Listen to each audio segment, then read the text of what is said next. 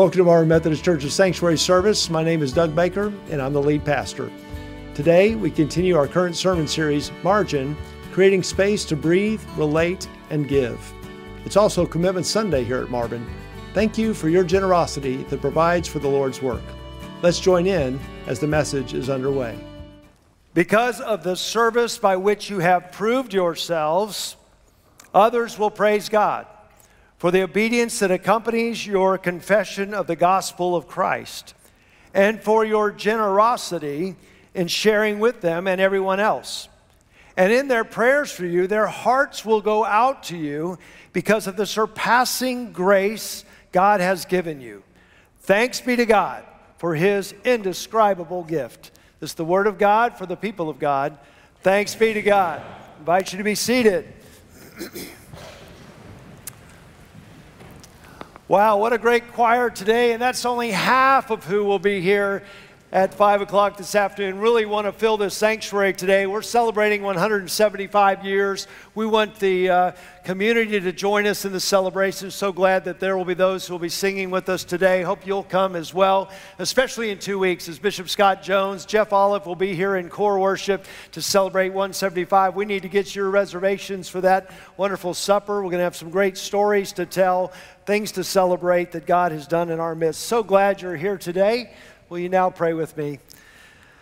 Lord God, in the midst of this time, as we listen now for your word, come, Holy Spirit. Come fill our hearts.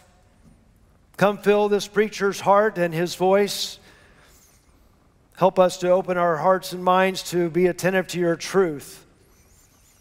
Lord, do a good work in us, we pray. In Jesus' name, amen.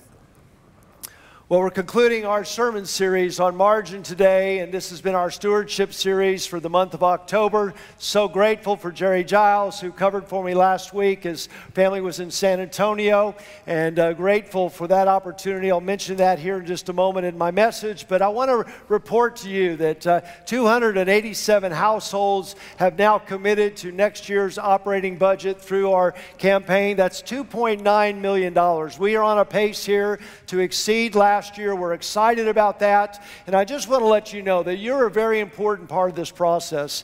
Uh, we still have about 100 families that uh, last year made a commitment. They're still engaged in the church, they're still giving to the church. There's no reason to believe that they're not going to give those commitments to us this year. So I want to encourage you, if you're one of those individuals, to do that because with those numbers coming in projected, it really gave our finance committee a real boost of encouragement uh, as we met this past Tuesday to take a first preliminary look at the budget. And so your input was to say, we're with this program, we're with the strategic mission of the church. And so that brings us energy. So let's uh, continue to, let me just say thank you for those who've already turned in your commitment. I want to say thank you to those who are going to be turning in your commitments. It really is going to bring you an exciting year for 2024.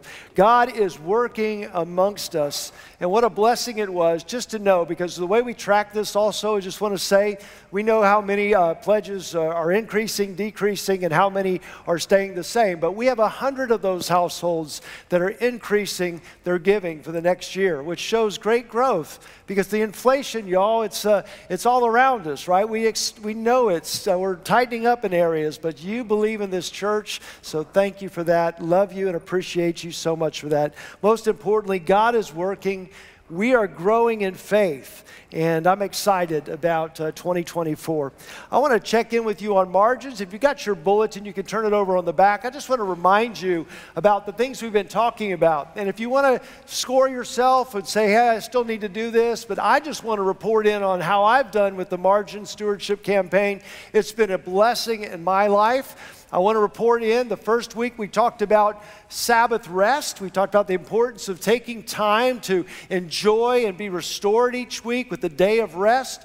And I've got about uh, 50% on that. So I, two out of four weeks, I've done a good job. The, the week last week with the family being out in San Antonio, not preaching, helped with that. But there was a, another earlier Saturday in the week where I actually did some restorative things. Wrote in my journal, uh, spent some time walking Rose Rudman, uh, went to go visit some friends and had a good visit with them and, and ate a good breakfast out and just enjoyed the day of rest. So if you haven't really, are you still working on margin in your schedule? Want encourage you to do that. It can be life changing. I continue to grow in that area. Also, just want to remind you, we had a a week where we talked about one of the challenges to the congregation was to skip a meal and then to give that money away that you would have spent on that meal. And I want to just share with you, Gene and I were doing a wedding uh, in Houston for the Rippey family last night. So we were coming back uh, to Tyler late, but we were we stopped to get a dinner and we were having a person serve us. And I was a little impatient. I I usually very courteous with those who are serving us. We were waiting a long time to get seated and or get her to come check on us. And and I kind of was a little snippy in my first remarks, out of the ordinary for me. Get this, her name was Patience. I apologize to Patience. That was truly a God thing. And I said, I am so sorry. I don't mean to be, we're just trying to, we got three hour drive. I got to preach in the morning. And so, anyway, but what the beautiful thing is, where I'm going with this story is, is she started sharing her story with us. And, um, and she started sharing that at age 15, she's one of five children. And at age 15, if you can imagine this, the parents just finally said, We're done. We're not going to do parenting anymore. Y'all are on your own. Can you imagine a 15 year old young lady having the parents just abandon you?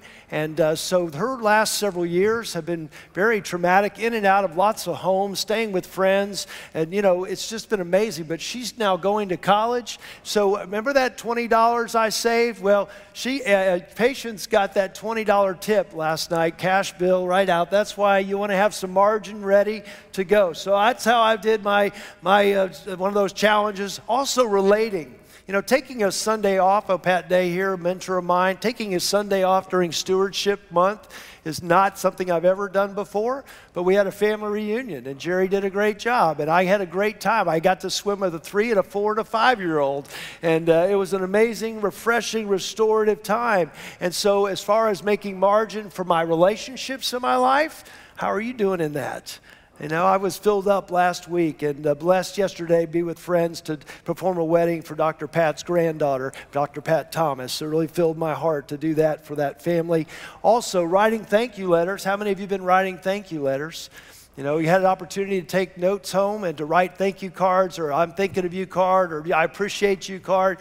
Well, I've done 287 thank you letters to the congregation for your stewardship. if you make a commitment, I send you a card and, uh, and I write a handwritten note on every single one of those. And let me tell you, there's been days when my hand's been tired. I'll be honest.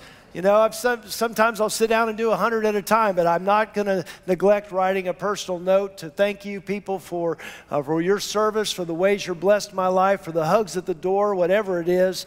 I've written those, and I'm going to continue to write some more because I know that there'll be more to write.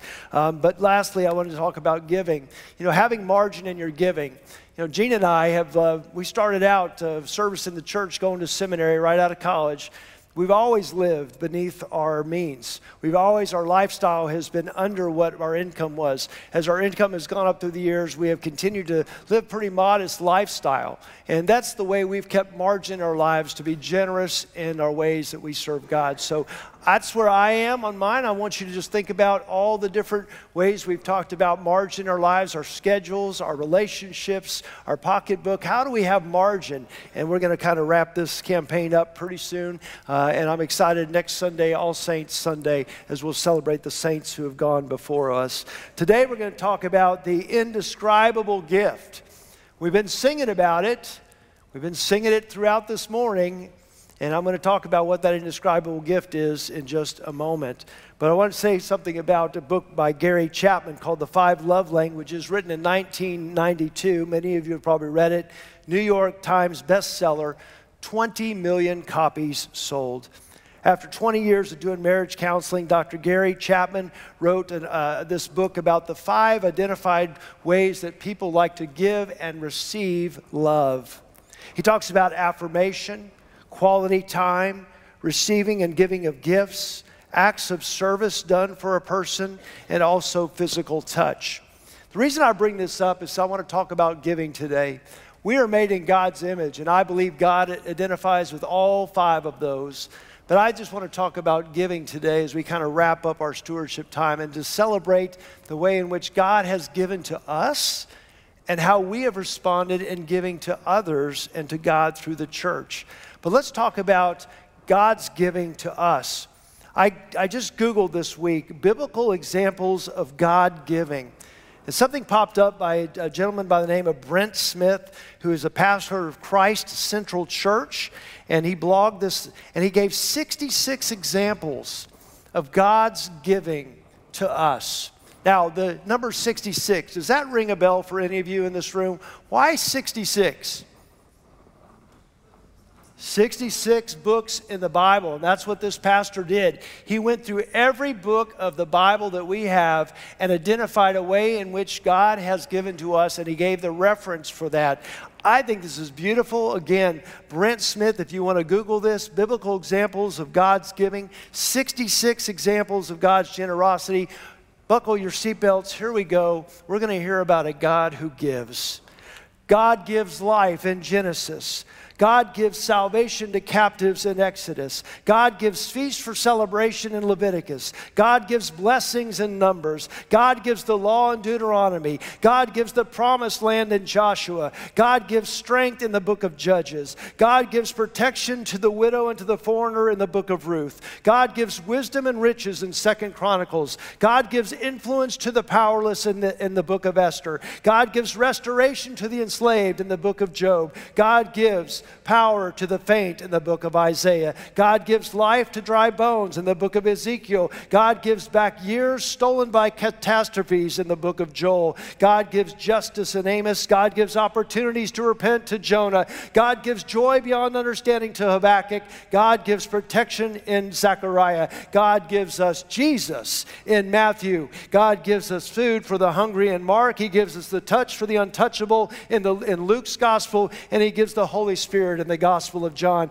God gives community in the book of Acts. God gives us grace in Romans. God gives us spiritual gifts in 1 Corinthians. God gives us new life and new identity in 2 Corinthians. God gives us freedom. God gives us unity. God gives us peace beyond understanding. God gives us power for those who believe in Him. God gives everything for us to enjoy. God gives us access to His throne room. God gives us an inheritance. God gives us His love. He gives gives us joy seeing others grow in Christ. And lastly, in the book of Revelation, God gives us a new heaven and a new earth. And friends, I left some of that out. Is there any doubt in the room that we serve a God who is generous? A God who, in every chapter, every, not every chapter, but every book of the Bible is giving something to the need that is at hand. Our God is a generous God, and that is what we celebrate today. And that's what we want to go back to and recount, recount that several weeks ago, in the second week of the series, we talked about a passage of Scripture, 1 Corinthians 16, and it was this idea that Paul was taking up an offering. The church in Jerusalem was suffering. The people in the church were being martyred, they were being persecuted. Many had lost their jobs. There was famine in the land, so many were going hungry. And so the Gentile churches were sending an offering of love back to the people of Jerusalem, ground zero, where the whole thing began, where Christ was crucified, buried, and risen again, and where the Holy Spirit was given to the church. That collection was in process. And that's where we are in this context of this second letter to the Corinthians. The, there has been an exchange. Many scholars believe that Paul has already received some offering that came to him while he was in Ephesus to take back to Jerusalem.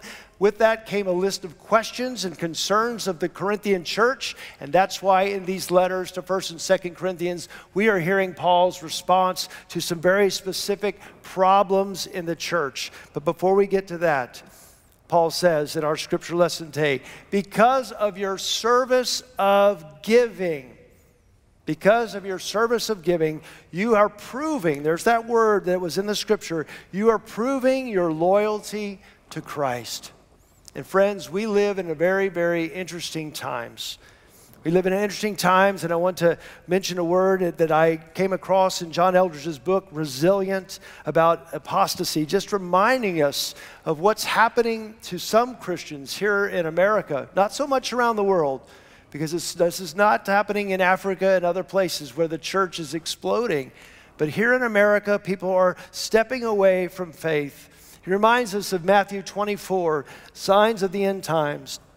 Persecution, hatred by the nations, Jesus says. Many will turn from faith and will betray and hate one another. But we are to stand firm. We are not to fall away from faith. As things may get harder in our culture and the culture may seem out of step or against the Christian church, which is this has been a historical thing that's happened around the world and especially in the history of Christianity. We are not to fade away. We are not to give up. We are to stand firm. We are to believe and we are to have faith. So, what is the definition of apostasy? Apostasy can be the slow drifting away from the church or far uh, embracing more of a culture that is around us than of following Jesus Christ and his ways. It can be quitting on church, and many are quitting church today. Saying that it no longer is relevant in their lives. They've gotten out of their practice or they have experienced some kind of church hurt, and so they have quit on the church. There is a good book that's out now called The Great Dechurching by Jim Davis and Michael Graham if you'd like to read more about that. But the interesting thing I want to say about the great dechurching that's happening is that people who have been hurt and people who have drifted away will come back if people will simply engage them in real conversation, in genuine relationship, and invite them back into their circle of friends and into their worshiping community and talk freely about faith issues and how God has been working in their life. That is the key.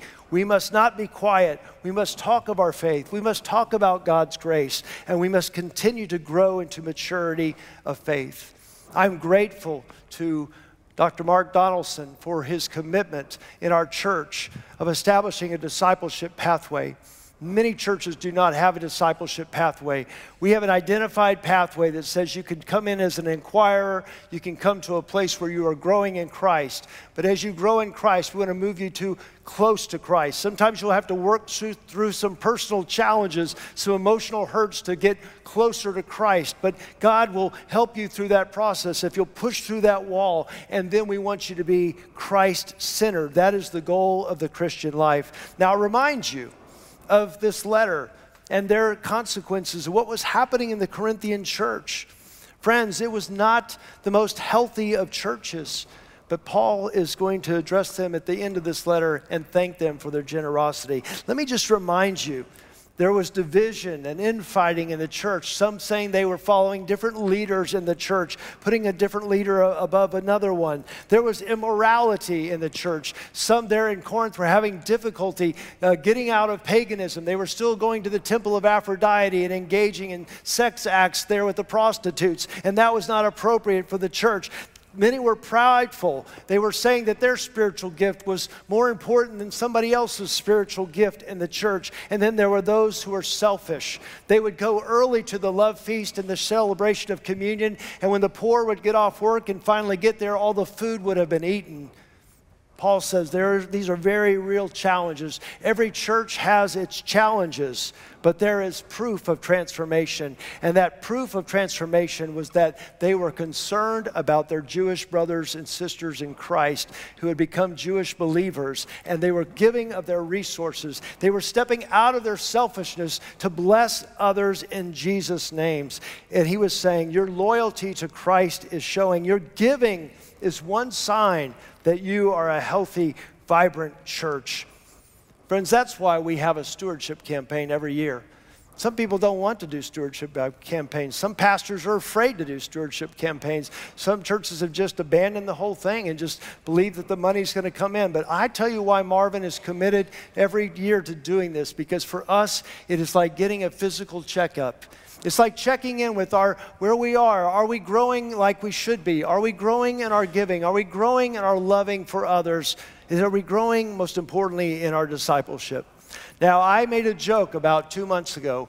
I told you I had an addiction to peanut M&Ms. You remember that? If you're here, that was online, maybe remember that as well. And then, and then, like the next week, someone gave me a huge tub of peanut M&Ms. And I have to tell you, for Halloween, someone gave me some M&Ms again this morning before they, they were under the pulpit before the 8:30 service. But I have to tell you, after saying all that, how much I'm addicted to peanut M&Ms, I went and had my annual physical. And I'm just going to be very genuine and honest with you here. My life had gotten so out of whack with working hard and trying to prop myself up with caffeine of chocolate and drinking Diet Cokes that when I went and got my blood drawn for my physical, my A1C was up, my glucose was up, and the doctor came back with a, this uh, pre diabetic, okay? That got my attention. That woke me up. People have been asking me, You're losing weight? You're looking good. Yes, I'm losing weight because I have stopped the snacking on the sugar for the most part, and I've stopped drinking Diet Cokes. I'm drinking unsweet tea and water. And that's changing my life. It's making me more healthy. And so I'm just saying to you, I, it took that kind of a wake up call because I don't want to be diabetic. I don't want to deal with that. So now my blood is back in its place. But all that's to say is we have to make decisions. We have to check in with ourselves. The stewardship campaign, friends, is a way to say, How am I doing in my finances? How am I doing in my, my prioritizing? Am I putting the kingdom of God where it needs to be, or am I living more for myself? Let's talk also about this connection of self discipline. Obedience is the word that he uses, obedience that accompanies your confession. As a follower of Jesus Christ, your giving should be different than anybody else's in the world. Your giving priorities should be different than somebody who is not a believer, who doesn't go to church at all. And friends, I tell you, there's two examples I want to lift up to you. There were a group of women recorded in Luke 8 uh, where they had begun to follow Jesus. Some had been delivered from demon possession. Other women were coming and believing in Christ, and some were related to Christ. Either way it was, these women had no jobs that we know of, no power, no status in the community. But it says in Luke 8 3, Jesus was being supported and the disciples by the, these women and their means. Look it up.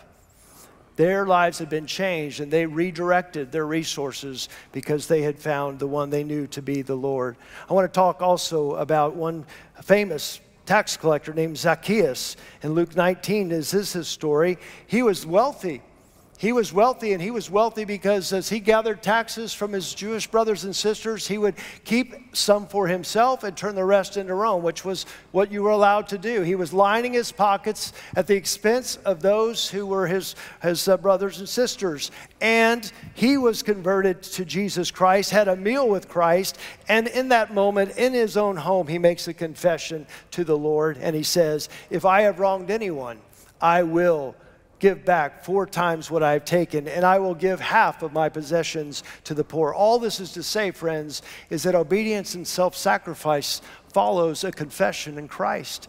As we make a confession, as our hearts are truly changed by Jesus, we become more generous. It's just how God begins to shape and to mold us. So thank you for practicing generosity in this church. I remind you that we have a mission statement, and our mission statement is to to grow disciples who share the love and hope of Christ. And we share the love and hope of Christ not only through our witness and our missions and our, our witness of our mouths as we share Christ, but we share Christ also through the resources that we give.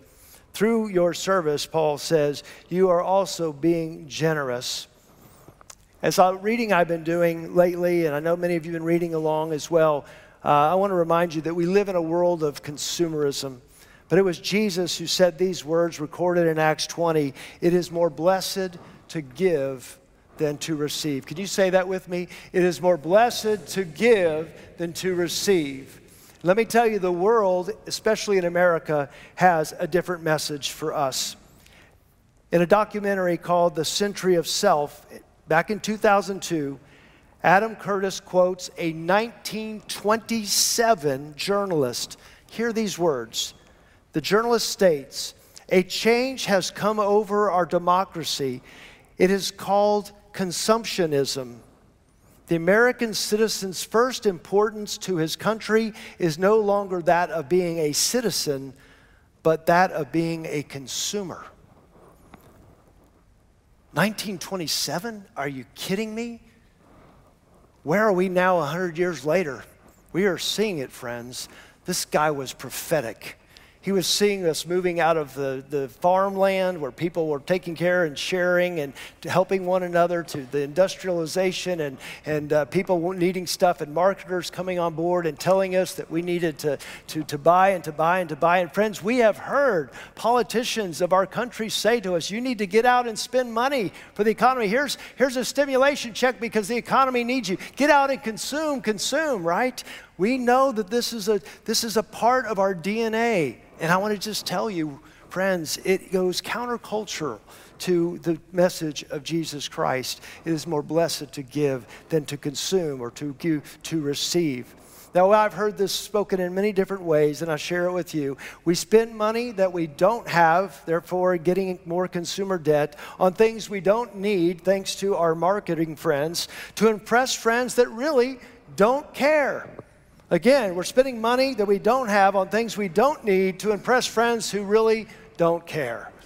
But, friends, think about it. It's so much of what we do in today's world. So let's give our time, our money, our resources away to help others.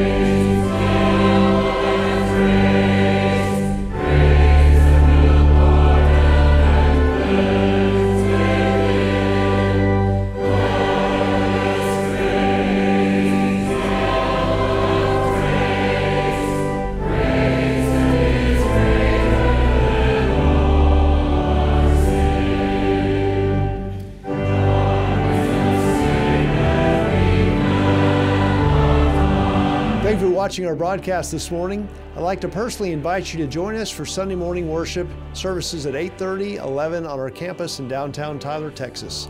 I hope you'll visit our website to learn more about our church and ways that you can partner with us to make a difference for God's kingdom here in Tyler and around the world. Contributions can be made to the church through our QR code now seen on the screen or by sending a check to the church. May God bless you and may you have a great day.